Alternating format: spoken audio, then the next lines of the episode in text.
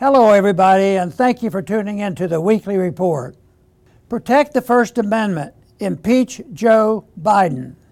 Protecting democracy and the Constitution from Donald Trump and the MAGA extremists is a major theme of President Biden's reelection campaign.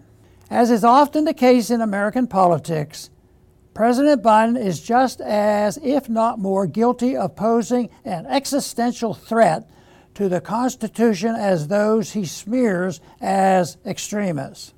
For example, President Biden and members of his administration have waged a campaign to undermine the First Amendment by encouraging companies to suppress the expression of unapproved views online. The latest example of the administration trying to get a private internet company to censor Americans may be the most outrageous of all. House Judiciary Committee Chairman Jim Jordan recently released a series of emails between Biden administration officials and Amazon, the world's largest online retailer. The government officials wanted Amazon to remove from its online catalog books containing misinformation regarding the safety and effectiveness of COVID vaccines, meaning anything questioning the government's pro vaccine propaganda.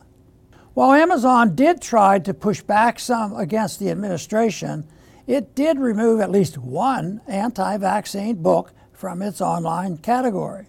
Amazon also manipulated its search results to make sure books expressing skepticism of the vaccines were buried under books touting the pro vaccine line.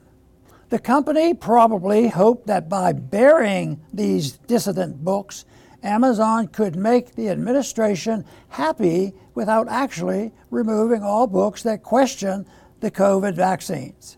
The company also promised the administration that it would expand use of a Centers for Disease Control warning for books promoting anti vaccine narratives. Some libertarians say that Amazon should not be criticized for its decisions.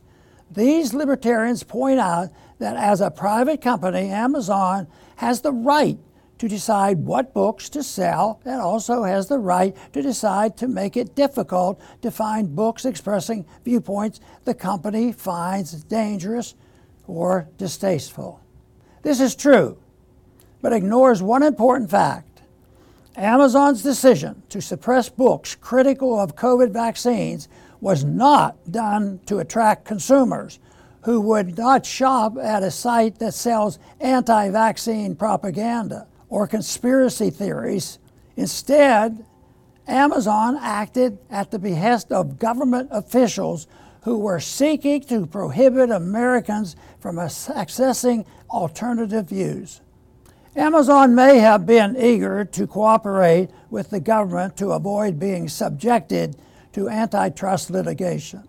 At the very time the administration was demanding Amazon suppress COVID dissidents President Biden was preparing to appoint Lina Khan, an advocate for antitrust legislation against Amazon, to lead the Federal Trade Commission. It is clear that the U.S. government has been a major spreader of COVID disinformation, while those challenging the government's pro mask, pro vax, and pro lockdown propaganda have been the main truth tellers. COVID is an example of why protecting the First Amendment is vital to protecting not just liberty, but also our prosperity and health. Congress should prioritize its investigation into the Biden administration's efforts to silence Americans because of their views. Congress should then impeach all high level federal officials, including President Biden, who took action to violate Americans' First Amendment rights. Thanks for listening.